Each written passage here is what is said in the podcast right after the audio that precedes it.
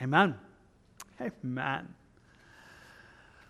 Well, Proverbs chapter 5, that's where we're going to be this evening. And we want to invite you to be there with us, hoping that you have a Bible that you're opening. But we also want to give you the opportunity again to let you know that as we're journeying through the book of Proverbs, we've actually printed out chapters of the Bible. So there are the booklets that are available in the, in the back. If you need to grab one, you can grab one. Uh, simply put, it's got the whole chapter, uh, chapter 5 there. So if you're wanting to use that, uh, we're kind of giving it to you so you can highlight, circle, underline, mark it up, do anything that you want to do that would kind of help you to do that because Proverbs is an interesting book. We think it could be helpful. We'll kind of give you some suggestions, but we hope you go above and beyond all that that is. Well, that's the invitation for you guys who are here. If you're in the overflow and you need that as well, it's an offer. But at the same moment, we recognize some of you are catching online, and we're so glad to have you with us. And you might be wondering, like, how do I get this? Well, it actually is available on our website. You can get our website, calvaryroswell.com, and under the messages, the tab, you'll find tonight's message already listed, a PDF there that you can download and print out or use it on an electronic device, however you want. And we think that could be a helpful way. And we'd invite you to do that and, and, and kind of journey with us through this chapter. Well, with that, we're going to take a moment and pray for it. But before we do that, I do just want to say this. Hey, just as we're journeying in this chapter, this is a little bit of one of those chapters. If you pre read, it, it's a PG kind of chapter. Uh, I, I, don't think that's going to be a problem for anybody here in the sanctuary. I don't think. Uh, that said, you know, I know some might be in the overflow or online, and I just want to tell you, if you're, we're not going to go beyond Scripture, but it definitely touches some things that you might be thinking, I don't know. You know, like maybe we should have talked about this before we, we heard it. And so, again, just giving you that privilege if it's something you need to kind of make some adjustments uh, towards in the midst of it. We just want to let you know, hey, that's where we're heading. So, Let's ask God for help. Would you guys join me right now? Let's just go in prayer and ask that He would give us His truth tonight, speak to us what He has for us. Father, your word is good and it is needed. Thank you for it. Thank you for wisdom that you offer to us a way to know what is the right way to live, to know how to do the right thing in a world that is wrong. God, I pray that your truth would just be clear to us this evening. I pray that you'd help us to understand it. I pray that what you wanting to communicate to our lives would be both heard and, in that sense, simply understood and applied. God, you can do that. We ask for that right now. We thank you for your just care in that, asking you to just teach us what you have for us and give us ears to hear what you would say to each one of us now. We pray for that together in Jesus' name. Amen. Amen. Well, Proverbs 5 is the seventh of 10 father son talks that are found in the book of Proverbs, of ones where you find the father coming and, speaking to his son as kind of a one on one. And so, if you're wanting to kind of follow along, you can kind of just circle it there in verse 1 in your booklet. Just this idea that it's addressed to his son. Now, if you've been with us so far, we've been kind of bracketing out when there's more than one talk in a chapter. I'm not going to do that in this chapter simply because it's the whole chapter. This talk runs, the entirety of chapter 5. So, again, it's encapsulated in one chapter. So, again, our aim and intention, therefore, will be to kind of journey through this entire chapter. But again, I want you to hear it this way I want you to hear it as God the Father speaking to you as a child, that there's a love there, there's a tenderness there, but there's a great concern. There's a great concern that could only come from the heart of a parent that longs for the best for their children, that longs for them to not find themselves, you know, being carried down roads that they shouldn't go. Now, that's always a good place in the place of wisdom, but this is specifically one of those talks. This is kind of, well, for lack of a better way of saying it, kind of the biblical birds and bees talk. It's kind of the place where the father is sitting down and, and talking to his son about things that he's facing and will be facing in the world. In fact, you might just notice it. Verse 1 again, my son, pay attention to my wisdom, lend your ear to my understanding, that, verse 2, you may preserve discretion, and that your lips may keep knowledge he begins this place where he says, Here's what I'm going to do. I'm, I'm, wanting to help you learn how to be discreet, how to find yourself very specifically not being carried into places of immorality, into places of sexual immorality and, and the pain that is found there. Now, I find myself thinking, thinking about everything we want to say this evening. And I wanted just to kind of pause for a moment and just say how needed this is for us to hear. I mean, for us here right now, those who are joining us online, I mean, sin is a broken thing in our world, and everybody struggles, and, and, sin is real. But there's something about sexual immorality itself that finds itself even a bigger deal. That in one sense, it becomes a brokenness that takes more from us, that it becomes an extremely destructive sin. If you want to write a little note on your thing there, you can just write 1 Corinthians chapter 6, verse 18. And I'll put it on the screen for you. He says, Flee sexual immorality. Every sin that a man does is outside the body, but he who commits sexual immorality sins against his own body. So here's, you know, God speaking to us, and, and certainly He's telling us this is something you should run away from. This is something that, that if you could see what it is, it's not meant to have any part of our lives. It's a brokenness that is a part of our world. Flee from it. And then he just lets us know. There's sin, I mean, sin is, is always destructive, but secu- sexual morality finds its place where not only is it wrong, but it, it actually becomes destructive. It becomes a place that almost seems to take pieces of our soul and, and, bring in destruction and sorrow and brokenness into that. And I just want to say that's something that we need to hear because we live in such a broken world. Now, this is just an opinion statement. You might disagree with me, and I'd actually, you know, be interested if you see it differently. But I want to tell you, I'm not sure that sexual immorality is not worse today than it's ever been in the history of mankind. Again, that might be an overstatement, probably is, but here's what I want you to understand it's never been as pervasive. I mean, never, I mean, there's so many factors to it. Some of it's the internet, some of it's, you know, cell phones, some of it's just that now it's not just, you know, kind of a culture, but it drips into almost every household and, and every community so that you find yourself looking at this place where, you know, we're looking at, you know, really brokenness. We're looking at things that, that are being discussed within our world that are so far down the line as far as sexual immorality and brokenness. But I mean, in one sense, it, it's so left in the, the dust what God's original intention is. You know, one man, one woman for life. I mean, God's plan for what this could be, so much so that that's mocked in our world in a way that, again, almost universally, where it's like, well, that's just, you know, kind of prudish, that's kind of, you know, ignorant, you know, in that space.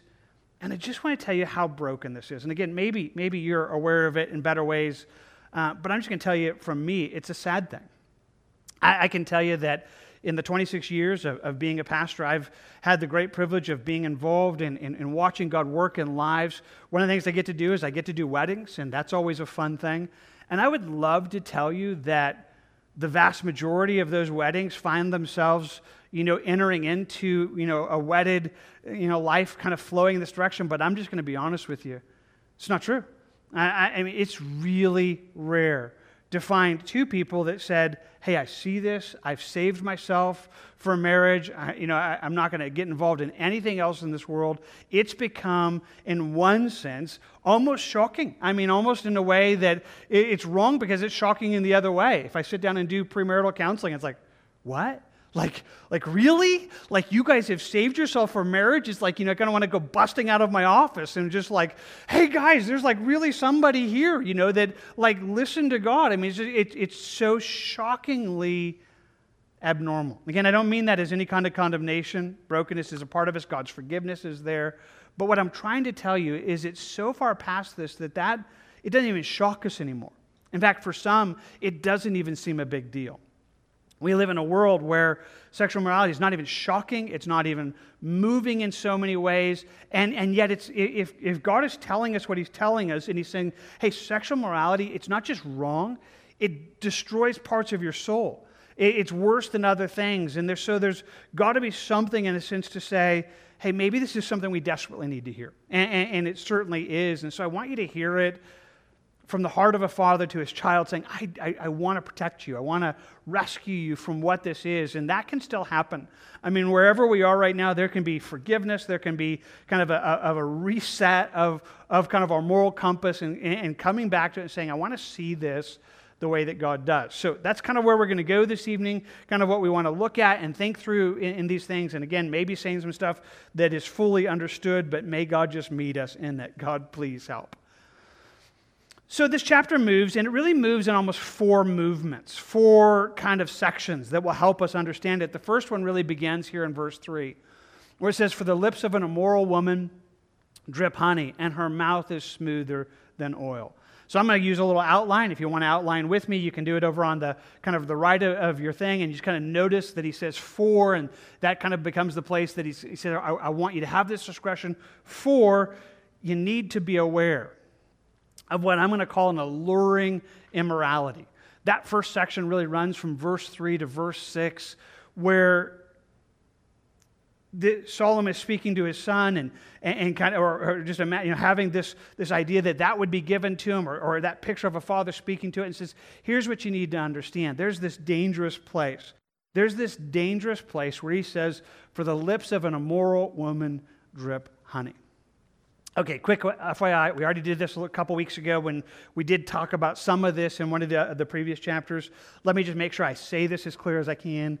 So he's going to be speaking from a father to a son, and he's going to highlight the dangers of an immoral woman. This is not blaming all immorality on women, certainly not. It could easily be if a father or a mother maybe was speaking to her daughter, she would be speaking of an immoral man. So don't read this in any kind of place that's blaming one or the other. Again, that's not the way the Bible would see it, it but he is kind of speaking to one. It's, a, it's, it's this conversation that is from a father to a son. He says, There is some, you need to be protected from, because there is out there someone if you're a man, it's an immoral woman. If you're a woman, it's an immoral man. And, and, again, anything else beyond that goes way beyond what God has. But there is that place of saying, hey, there's this outside that you need to recognize this person, this place of immorality. And he says, here's what you need to understand the lips of an immoral woman drip honey, and her mouth. And again, you're just going to underscore those the idea of lips and a mouth, that, that there is this thought of where that would come that it seems to almost be so, well, again, to use the word, alluring. It, it, seems to flow off in, in such a way that would kind of, you know, put to this in a way of saying, hey, this could be, it would, it would seem, well, again, you just kind of catch the words. He says the lips of a immoral woman, they, they drip honey. And it has this idea of, of sweet and, and, and, and just almost attractive, that it's smoother than oil at the end of verse 3. This place that would have it sound so inviting. But of course, he's going to tell us that's not the case. That's not the case. That, that's not where this goes. And yet, it's worth just pausing and saying, almost always, Again, you know, to kind of put it as an always would probably not be true, but true, but almost always immorality begins here. It begins before we've ever kind of began to go past just this conversation, but it is this place where it often, often begins it with these sweet words, with this place where that's being offered and talked about in, in a way that begins to, to bring someone and move them down a road that's going to bring them to destruction. So, for this perspective, it's this father speaking to his child saying, Catch this before it goes past this. I mean, before, before you ever get to this place where immorality begins to destroy somebody's life, it begins right here. Recognize it and don't go past it. And, and I just want to say this very, very quickly, but as applicationally as I can. You know, I just want to tell you it's true. And some of you would know, and, and, and you would understand. You said, boy, that's so true. That's, that's how it went wrong. But if I can speak to anybody that's right there right now, who, boy, you, there's no sense that you're trying to be immoral, you're not trying to enter into a relationship with somebody else, but you are enjoying the conversation. You are you know, having this conversation with somebody from uh, of the opposite sex, and it's like, well, we don't really mean anything to happen, but you know, you just enjoy it. You have that, you know, kind of growing familiarity, and maybe it's in person, maybe it's at work, maybe it's online. Maybe it's on Facebook and there's some place where it's almost just like, hey, you know, we're just talking, you know, but you kind of like the way that I just want to tell you that's where it goes wrong. And, and, and God would call you away from it right there. Like, don't, you know, if you want to not go past this, then you're going to have to stop it there. And I'm just trying to tell you, in a world that is so crazy with immorality, It would make you stick out like a sore thumb to be like, I'm sorry, I can't have this kind of conversation. You know, like I can't, we can't have these talks. You know, I can't, I can't be a friend. You know, we can't, because th- that this is where that thing goes, and I, I draw the line there. And yet he's kind of speaking that. He's telling this because it says it sounds so good. It sounds, you know, like honey. It sounds smoother than oil. But turn the page. He begins to say what is really, what's really going to happen. And, and, we'll just go through in verses 4, 5, and 6, just kind of underline and, and underscore some things. Maybe just the things of, of kind of recognizing where it's going. So in verse 4, you might just circle, you know, but in the end. And then down in verse 5, but her feet go down. And then in verse 6, you know, just that second little part of that phrase at the beginning, the path of life. He says, So it sounds really good, but I want to let you know where this goes. And, you know, it sounds sweet. It's, it's got this alluring, but, but it's, go, it's going to go an entirely different direction that. He says, but in the end, she is bitter as wormwood, sharp as a two edged sword. And so if you want to underline those, you can just underline bitter as wormwood, sharp as a two edged sword. Her feet go down to death. Like this is going to destroy, like it brings in death. Her steps lay hold of, I'll underscore, just hell there. And so he says, Lest you ponder the path of her life. And he just says that there in the middle of verse 6 her ways are unstable. So he says, You know, it, it, it looks good. It looks, it looks like, oh, it's just so nice. It's like this little, just is having a nice conversation. It's like, no, I just want to tell you what's going to go. It'll destroy you. Death is behind this. Hell is behind this. This, this is wormwood. This is unstable. And so, as the father's talking to his son, he says, I don't even want you to ponder it. He just says there in verse 6, lest you ponder her path of life. He says, You do not know them. And again, I just want you to hear it. I mean, some of you can. It's like the, the father looking at, at his kid and saying, This is not for you. I, I, don't, I don't even want you to think about it. I don't even want you to think about what this looks like. Don't play with this, he might be saying. Don't be one who would even think about it. I don't even want you to ponder that path. I don't even want you to know them. Like, this is not something that you need to go down into, that you need to enter into. And that's the heart that's here, just a protective, loving heart that would say, I want better for your life than this. I want better for you than this. Don't, don't, don't play with this. Don't start there.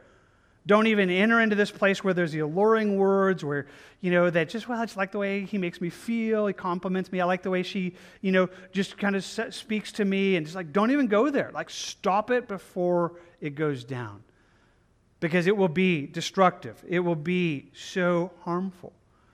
And that's really where he goes. As you turn the page there to verse 7, it gets to the second section that really begins with that word, therefore. He says, Therefore, hear me now, my children. Do not depart from the words of my mouth. He's like, okay, I, I need you to hear what I'm telling you. And so this section really runs from verse 7 to verse 14. And in one sense, it's just inviting us to know, to really understand how destructive immorality is. Now, we've already talked about it a little bit. We saw some of it in just these previous verses. We talked about what it tells us in 2 Corinthians and 1 Corinthians, but again, he just wants us to understand it. He says he wants us to see that if you do go down this line, what it would do and, and, where it would go. And so he's just saying, I don't even want you to go that way. And so he says, Remove your way, verse 8, far from her. Do, go, do not go near the door of her house. He says, I just, here's the thing stay away. Remove your way far from her. Do not go near. In some ways, it's just so practical but it's just so real. You know, for, they told us in 1 Corinthians flee sexual immorality. There's a place where he says, okay, when you see it, stay away from it. This is, this is, this is the, the spiritual kind of place. And again, it's a weird space. And I know I'm not speaking to everybody, but there's like some people like, man, I, I thought it was going to be like more spiritual than that. I thought, I, you know, you know, kind of, you know, like do something, you know, bind something. Or it's like, no, stay away. I mean, this is, as simply practical as it can be. Don't go there.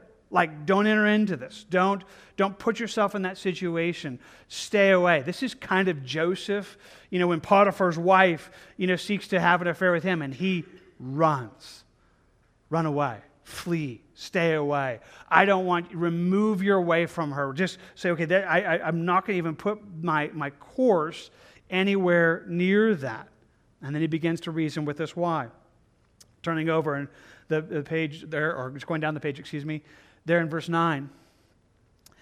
And, and, again, let's just do this. We'll just kind of do some circles and some underlines. You might just kind of, again, just hear the warning. And he uses these word lest. And so you might just circle that in verse 9 and then there again in verse 10.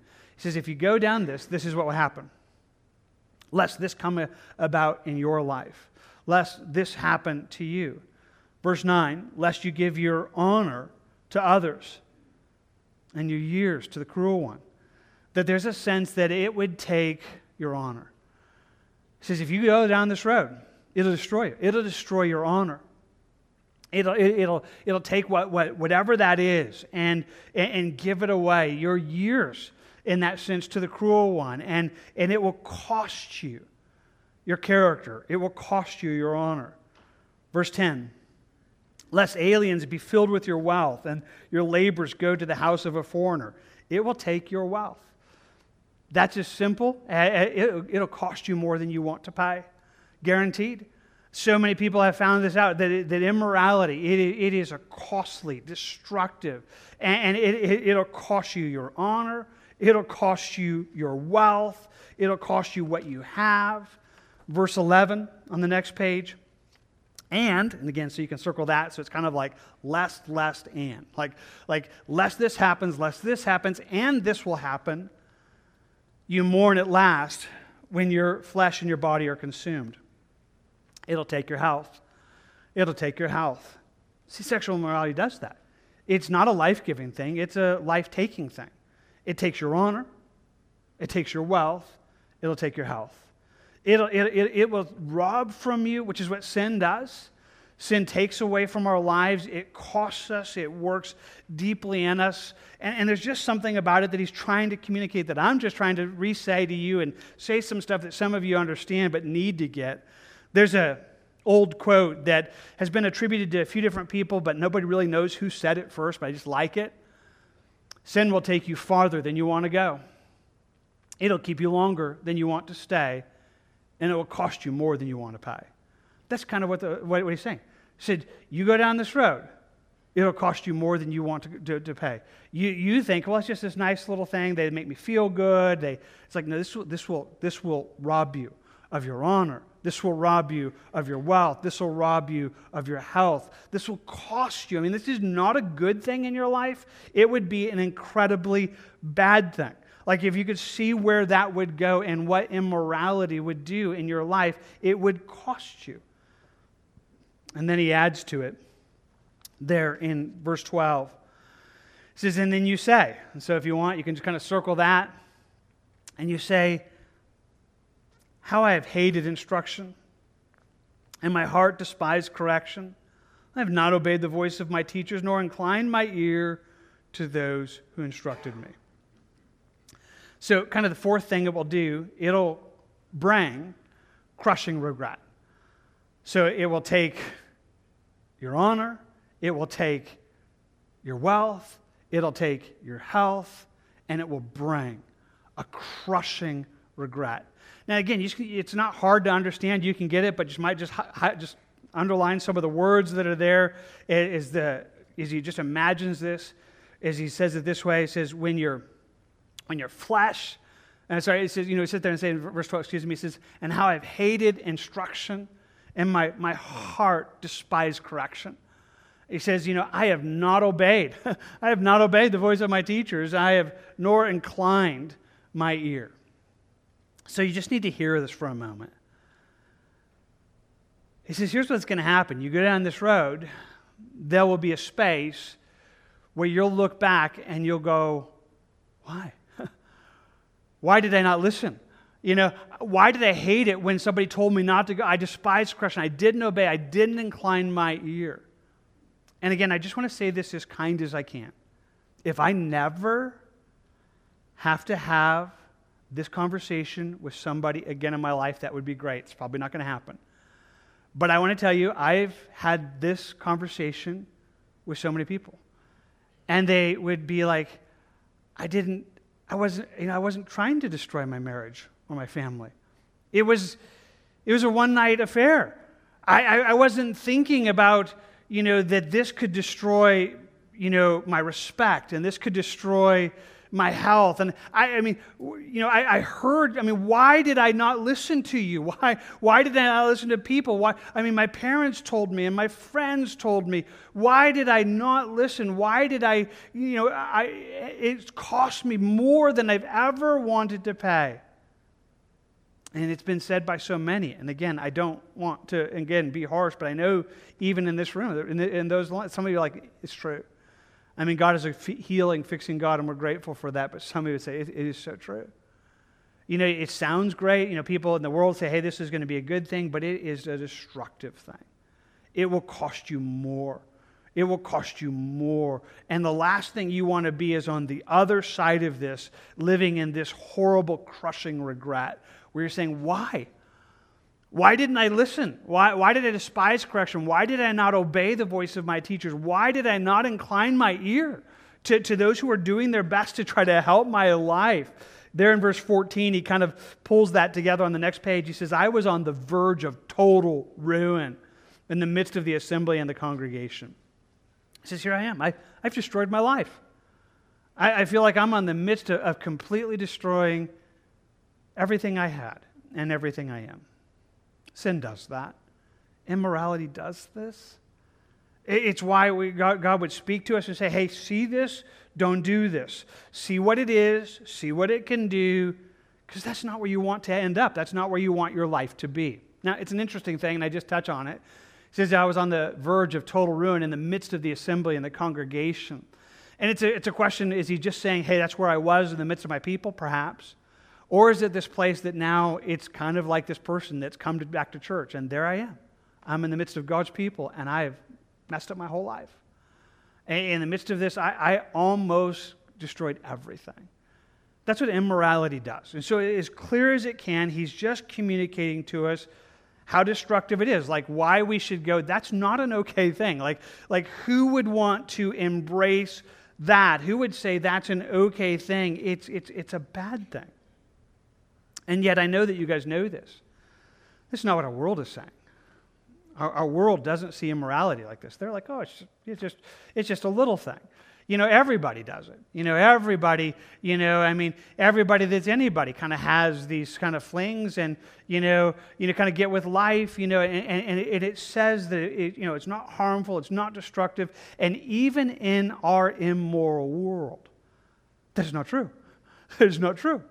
I mean, you, you, you could look at, at people totally outside of Christ, and you could look at divorce, and you could look at destruction and morality. And you can say that is, that is left awake in its mess. That is, that is not brought in blessing. That has never been a good thing. Who would look at that and say it's good? It's not good. And again, maybe that's clear enough for us, but we need to make sure we see it. Okay. So we've seen that first part. Now he brings in the third section. Whereas we think about what's going to happen there, it really begins there in verse 15. And this third section is really going to uh, turn the picture for a moment, and it's going to give us a, just a beautiful picture of moral intimacy or the right thing, of, of, of, how God would do that. And so maybe you're tracking enough, but I'm going to do this, and you might not be able to write this fast, or maybe you could do it more later, but I'm just going to flip to the last page for a moment, and I just want to kind of put the outline, because outlines kind of work for me, just to remind you where we are. We've already seen that he's tell us, hey, you need to be aware of alluring immorality. That's where it was in the first you know, little section from verses 3 to 6. Then he's told us, you need to know. You need to know what it will do. It'll bring in destruction. It will bring in ruin. It will bring in incredible harm. And so he's let us know that. And now he circles to this part where, in the midst of it, he wants to help us understand what God intended for it what, what God wanted and, and to see it in, in the right way. So we go back over there in verse 15 again. He says, Drink water from your own cistern and running water from your own well. Maybe again, just a good quick pause. I see the beauty of moral intimacy, but just to be very clear, this is God's good design for sex and intimacy.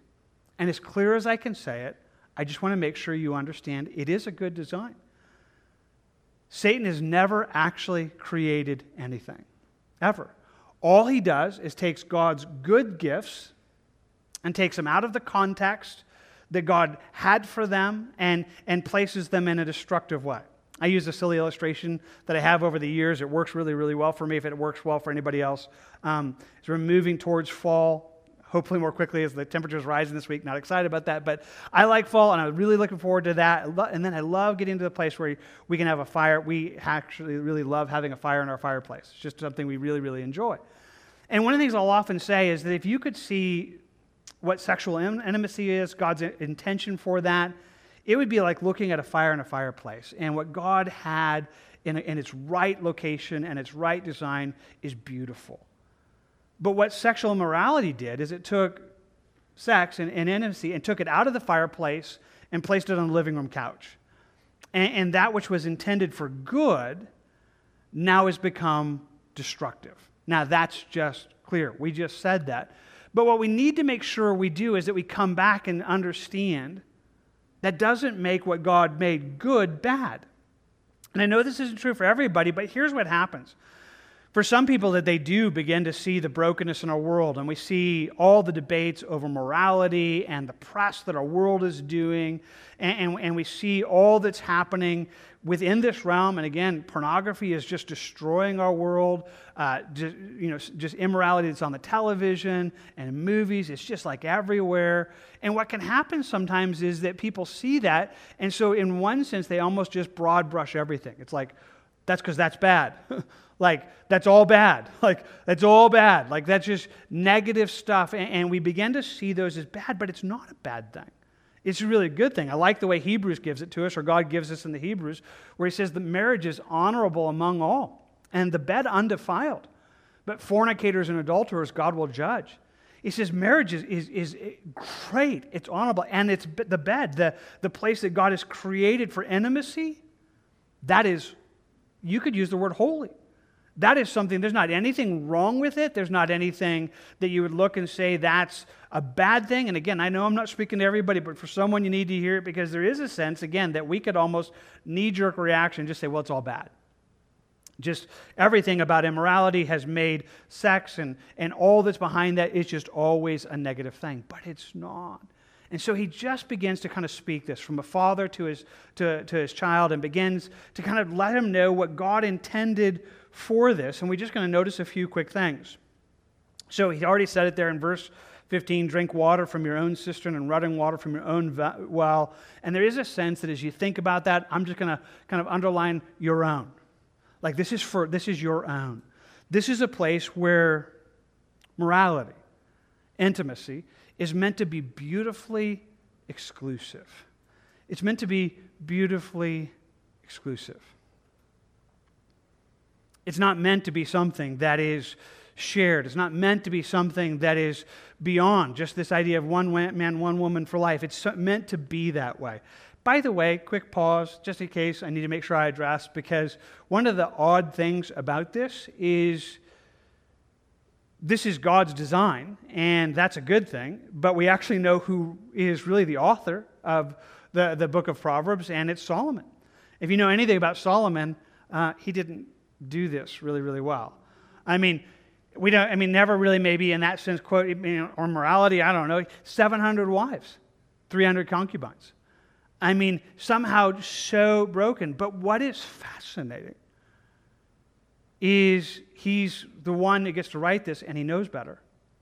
I mean, he doesn't come in here and say, well, actually, like having a thousand women, that's really a good thing. No, he's going to come in here and say, you know what would really be a good thing? one man and one woman for life. That's really the good thing. That it would be this place, that it would be meant to be beautifully exclusive. And it's beautiful in that sense. In fact, he's going to say it more, so I'll just keep go- going past that. But it's a place where he knows it even if he's not living it, which is fascinating and, and helpful in some ways to understand. He says there in verse 16, he says, Should your fountains be dispersed abroad, streams of water in the street? That we think about what morality is, we think about what intimacy is, it's not meant to be dispersed. And if you want to just kind of underline dispersed, it's this picture that is easier to almost imagine, at least for me, than to communicate in words. That there is a sense that it's meant to be powerfully undiluted. It's this idea that if you can see what God intended for intimacy, it, it was meant to be exclusive, and that didn't rob it, that made it more powerful. And so you can almost imagine it this way. Maybe again, thinking about rain or thinking about water running. And I want you to picture the same amount of water, one going down, you know, just this river that is kind of bound on two sides. And, and, and this water that is now, you know, just where it's, it's, it's not being, you know, spread out far and wide, and it's, and it's channeled in this powerful way. He says, that's how this is. But if you go outside God's, God's bounds for marriage, it's like you take the same water and just you know, flush it across a desert, you know, and it just it's kind of dispersed abroad, and it's it doesn't it doesn't move powerfully, it doesn't move singularly, and, and what God is telling us again is the exact opposite thing that the world is telling us. The world is saying, "Hey, if you you know have more encounters, if you have more relationships, it would expand your you know, satisfaction or it would expand what uh, intimacy can be. And God says, actually, it's the other way around. You know, the best way to have the most enjoyable, most powerful place is to have it singular, where it's not outside of us, where you're not dispersing it, where it's not like, you know, just flushing out the water into the streets kind of a thing, where it's becoming almost this overflow of refuse instead of just this beautiful stream. So he gives us that and then says in verse 17, Instead, let them be only your own and not for strangers with you. And again, it's kind of saying a little bit what we've already said, but again, worth hearing it. It's meant to be only your own, verse 17. That it's meant to be this place where it is wonderfully private. What intimacy is supposed to be is that place that it is shared with nobody else. And it's one of the things that makes true intimacy real intimacy. This place where you could say, hey, this is not something we share with anybody else. I think about how it gives it to us in the book of Song of Solomon, where it says, I am my beloved's, and my beloved is mine. It's this place of saying, hey, you know, we are for each other, and, and that's it. I mean, and there's something there that is, it's beyond what I can say in words, but it's, it's amazing and it's beautiful and it's desirable. And it's that place where you want that, where you would say, hey, this is not something that is meant to be for others. It is to be only your own. You don't share this, it isn't something you bring anybody else into. Verse 18 Let your fountain be blessed and rejoice with the wife of your youth. And just kind of underline those three words blessed, rejoice with the wife of your youth. So, this place of intimacy flows into this place where we, where we think about what that looks like, we think about what that would be, and it's meant to be this joyful commitment. He says, You want to be in this place where you could rejoice, where you could have this blessing, where you're committed to this wife, this husband of your youth, and, and that's who you stay with. And he says, that's what you, you want that. That place where that's yours and, and, and it's not to be shared. And it's, and it's meant to be a blessing and it's meant to be this rejoicing. It's meant to be something that is found inside of a joyful commitment. Again, so very different than what our world is saying, but I'm just saying again, God is saying this. Verse 19 As a loving deer and, and a graceful doe, let her breast satisfy you at all times and always be enraptured with her love. So, again, here God's design. He's saying it. He says, here's this thing. It's meant to be this loving relationship. It's meant to be what He tells us there. It's meant to be satisfying, enrapturing. And again, I just want to try to make sure you hear that this is God's design, like what He's looking for. And so we would say it this way that sexual, you know, just morality, doing things God's way, is meant to be blissfully satisfying. And I hope you understand that. And again, I, I'm just trying to say our world has robbed. Satan has taken God's good gifts and he messes them up.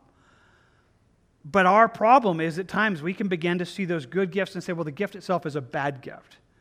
Instead of saying, no, God created it. He's the one that created pleasure. He's the one that invented intimacy. He's the one that designed this whole thing. And doing things His way not only is it right, it's meant to satisfy. And again, he uses this word, enrapturing. And I don't even know how to say that's a big word. I mean, it's not like, well, that's fun. No, it's enrapturing. It, it, it's this captivating, it's this place of, of incredible joy.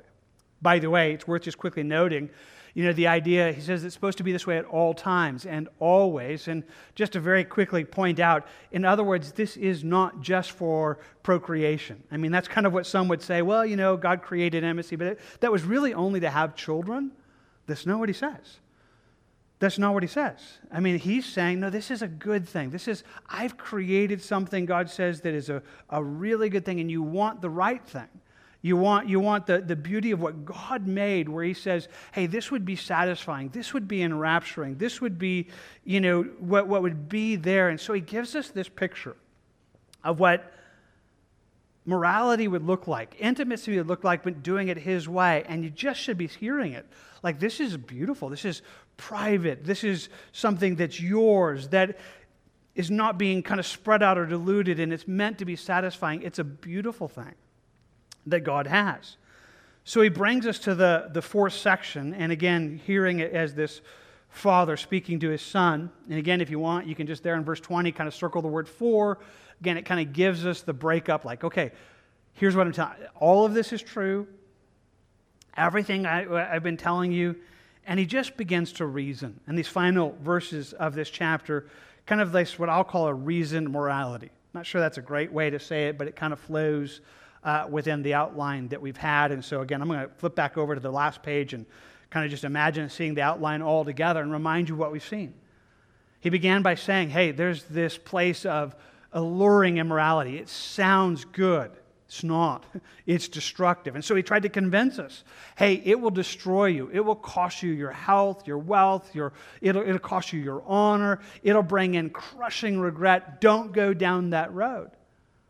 But he invites us to what is good this place of moral intimacy and everything that's there. And so now he just reasons. Now he just is going to say, and there's this place of just saying, okay, here's what I'm challenging, and, and here's kind of what I'm speaking to you about, and here's what I, what I want to say in those ways. And, and so he just gives us a couple things that are worth noting. Back there in verse 20, for why should you be enraptured by an immoral woman and be embraced in the arms of a seductress? Why should you do this? Why? I mean, that's as simple as it can be that there is a sense, and I'll just kind of underline that word why because that's in much of it, like, why go down this road? And maybe I could say it this way immorality is a willful choice. You don't have to. Nobody has to do this.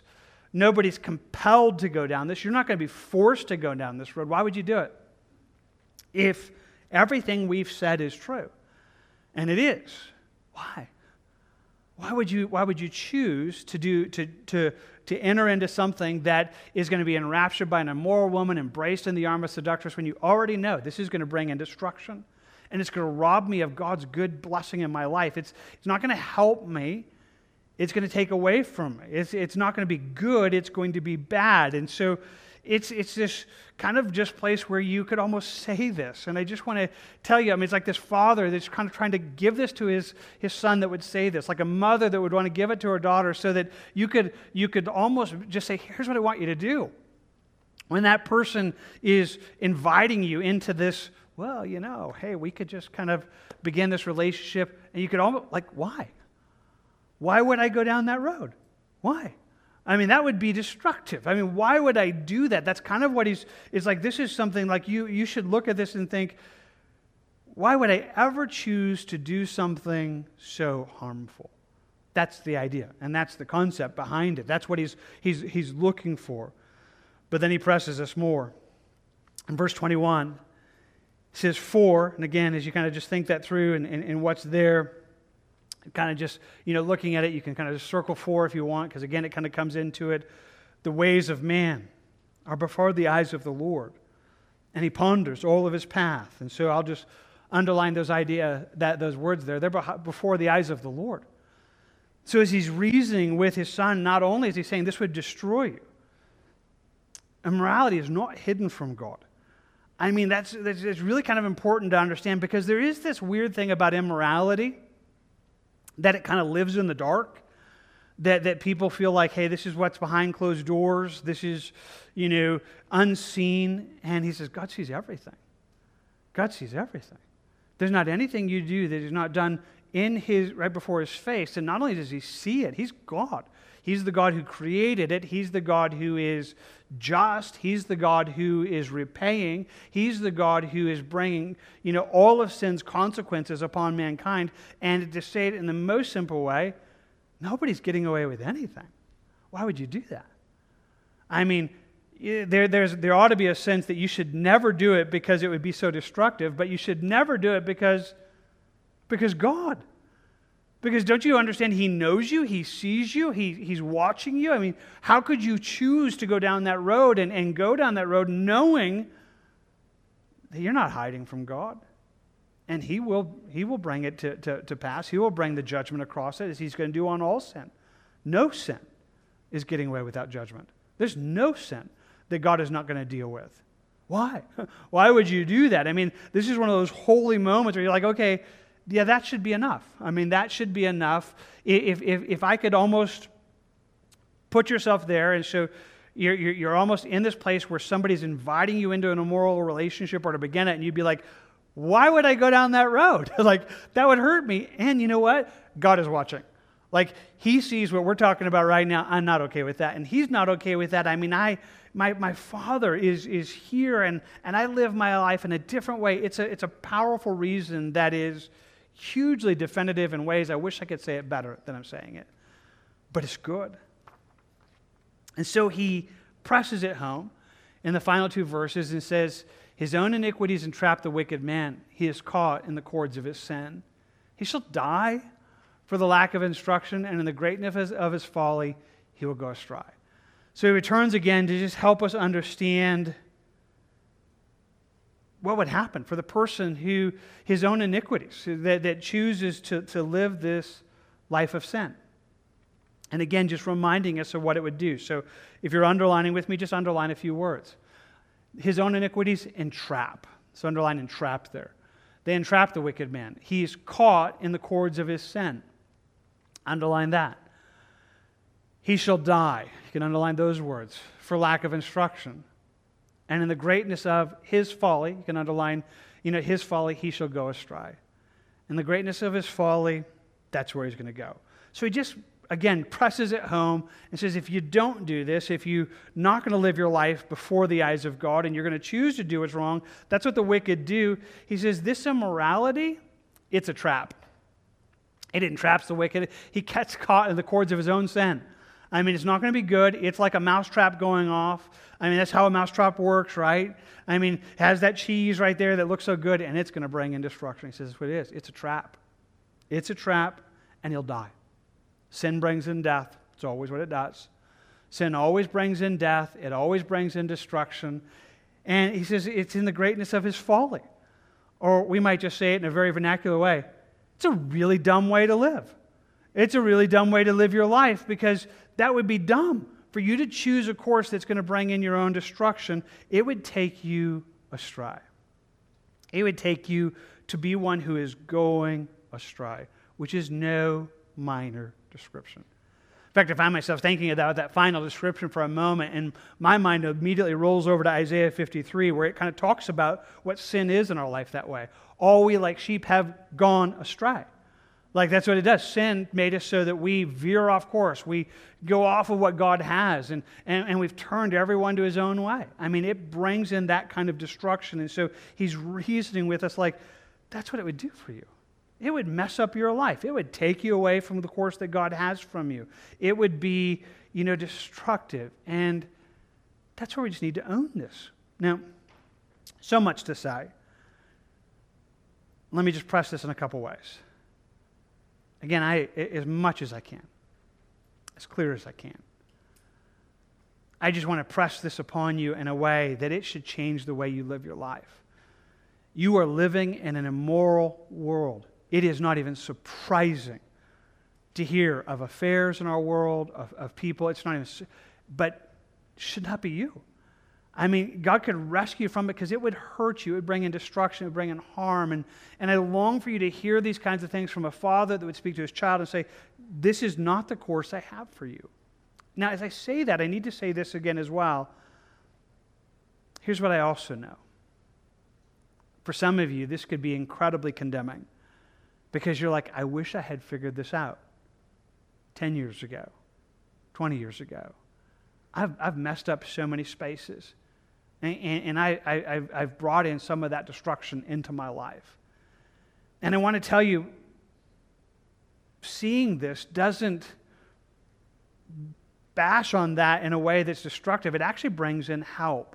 A, a, place where we could see it. Because, see, I go back to that verse that I just put up there, just this idea that he's telling us that, you know, as we think about all that that is, you know, all we like sheep have gone astray. We've turned everyone to his own way. And the Lord has laid on him the iniquity of us all.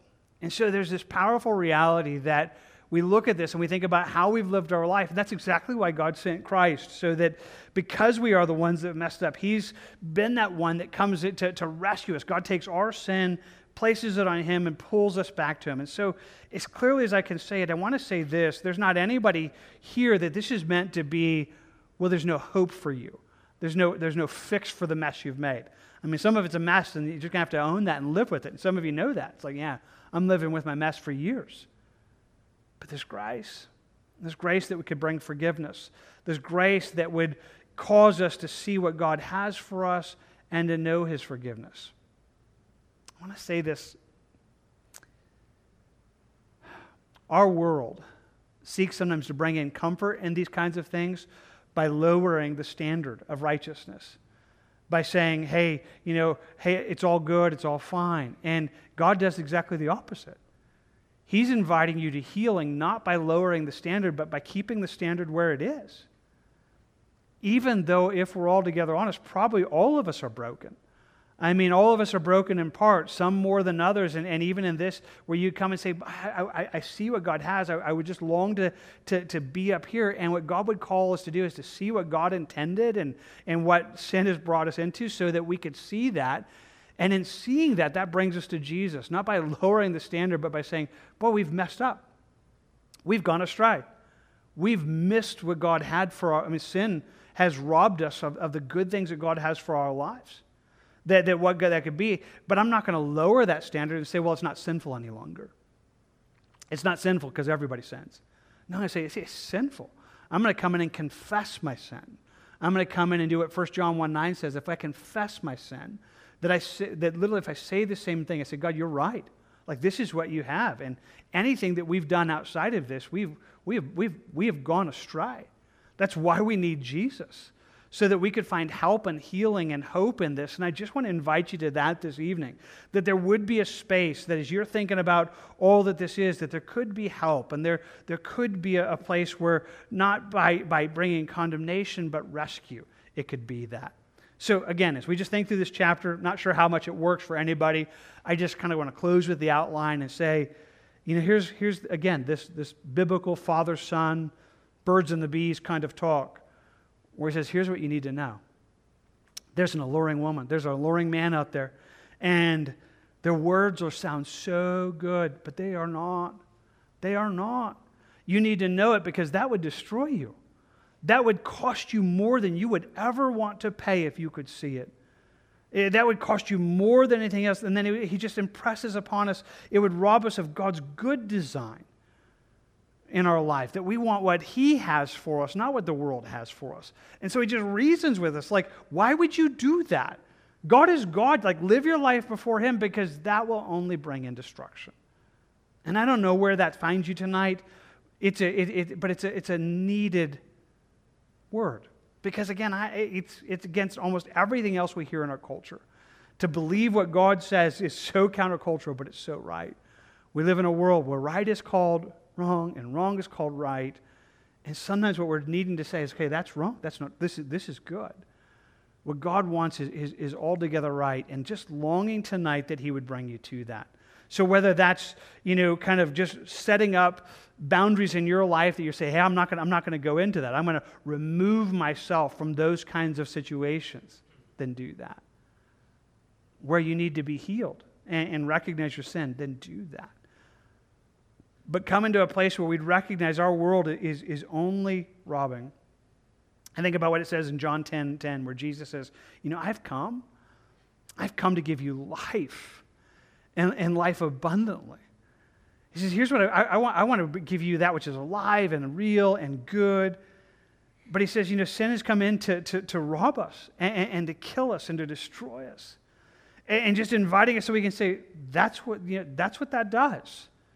You know, sin is a destructively horrible thing, and so longing that God would meet you and I in that. So, I don't know where that lands with you. Tough little chapter, but may it work good in us right now. Would you join me in prayer? Let's ask for God to bring us to that, and then we'll close together in worship. Father, I thank you right now that you are a God who is incredibly good. I thank you that you're a God who is at work, and faithfully so. God, I thank you that your good design in our world and in the, the areas of, of intimacy, of sexuality. It's good what you made. And sin has brought in so much harm. God, it seems to me that it is more pervasive and more destructive than maybe ever. And you know better. Maybe, maybe you would say, Jim, you don't even know. But it seems so widespread. And, and Lord, I just pray that you would rescue us you would rescue these as your children from that. God, where that would be protection from the future, would you do that? Where that needs to be healing from the past, will you cause us to recognize our folly, our sin, and find healing from you? God, would you do that? God, if, if there, just that you would draw us to, to who you are and what you have for us. And I think about it again, just Jesus, I think about it. You, you came to give us life and life abundantly. Would you help us to know that? Would you help us to be drawn after you? I thank you that, Lord, we have all gone astray. It was laid upon you the iniquity of us all. But now, Lord, would you bring us out of that? To live our lives wisely. Or we would just kind of reason, like, why would I do that? It would only bring me harm. And God, why would I do that when it's before your eyes? I want to live before you. May you bring us into that in just a powerful and real way. We ask for that together and we ask for it in Jesus' name. Amen.